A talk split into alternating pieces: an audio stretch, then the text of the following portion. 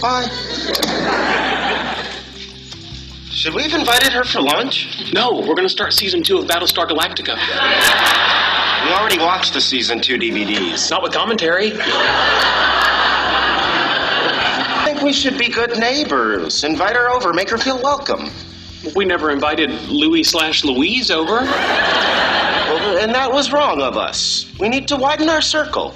I have a very wide circle. I have 212 friends on MySpace. Yes, and you've never met one of them.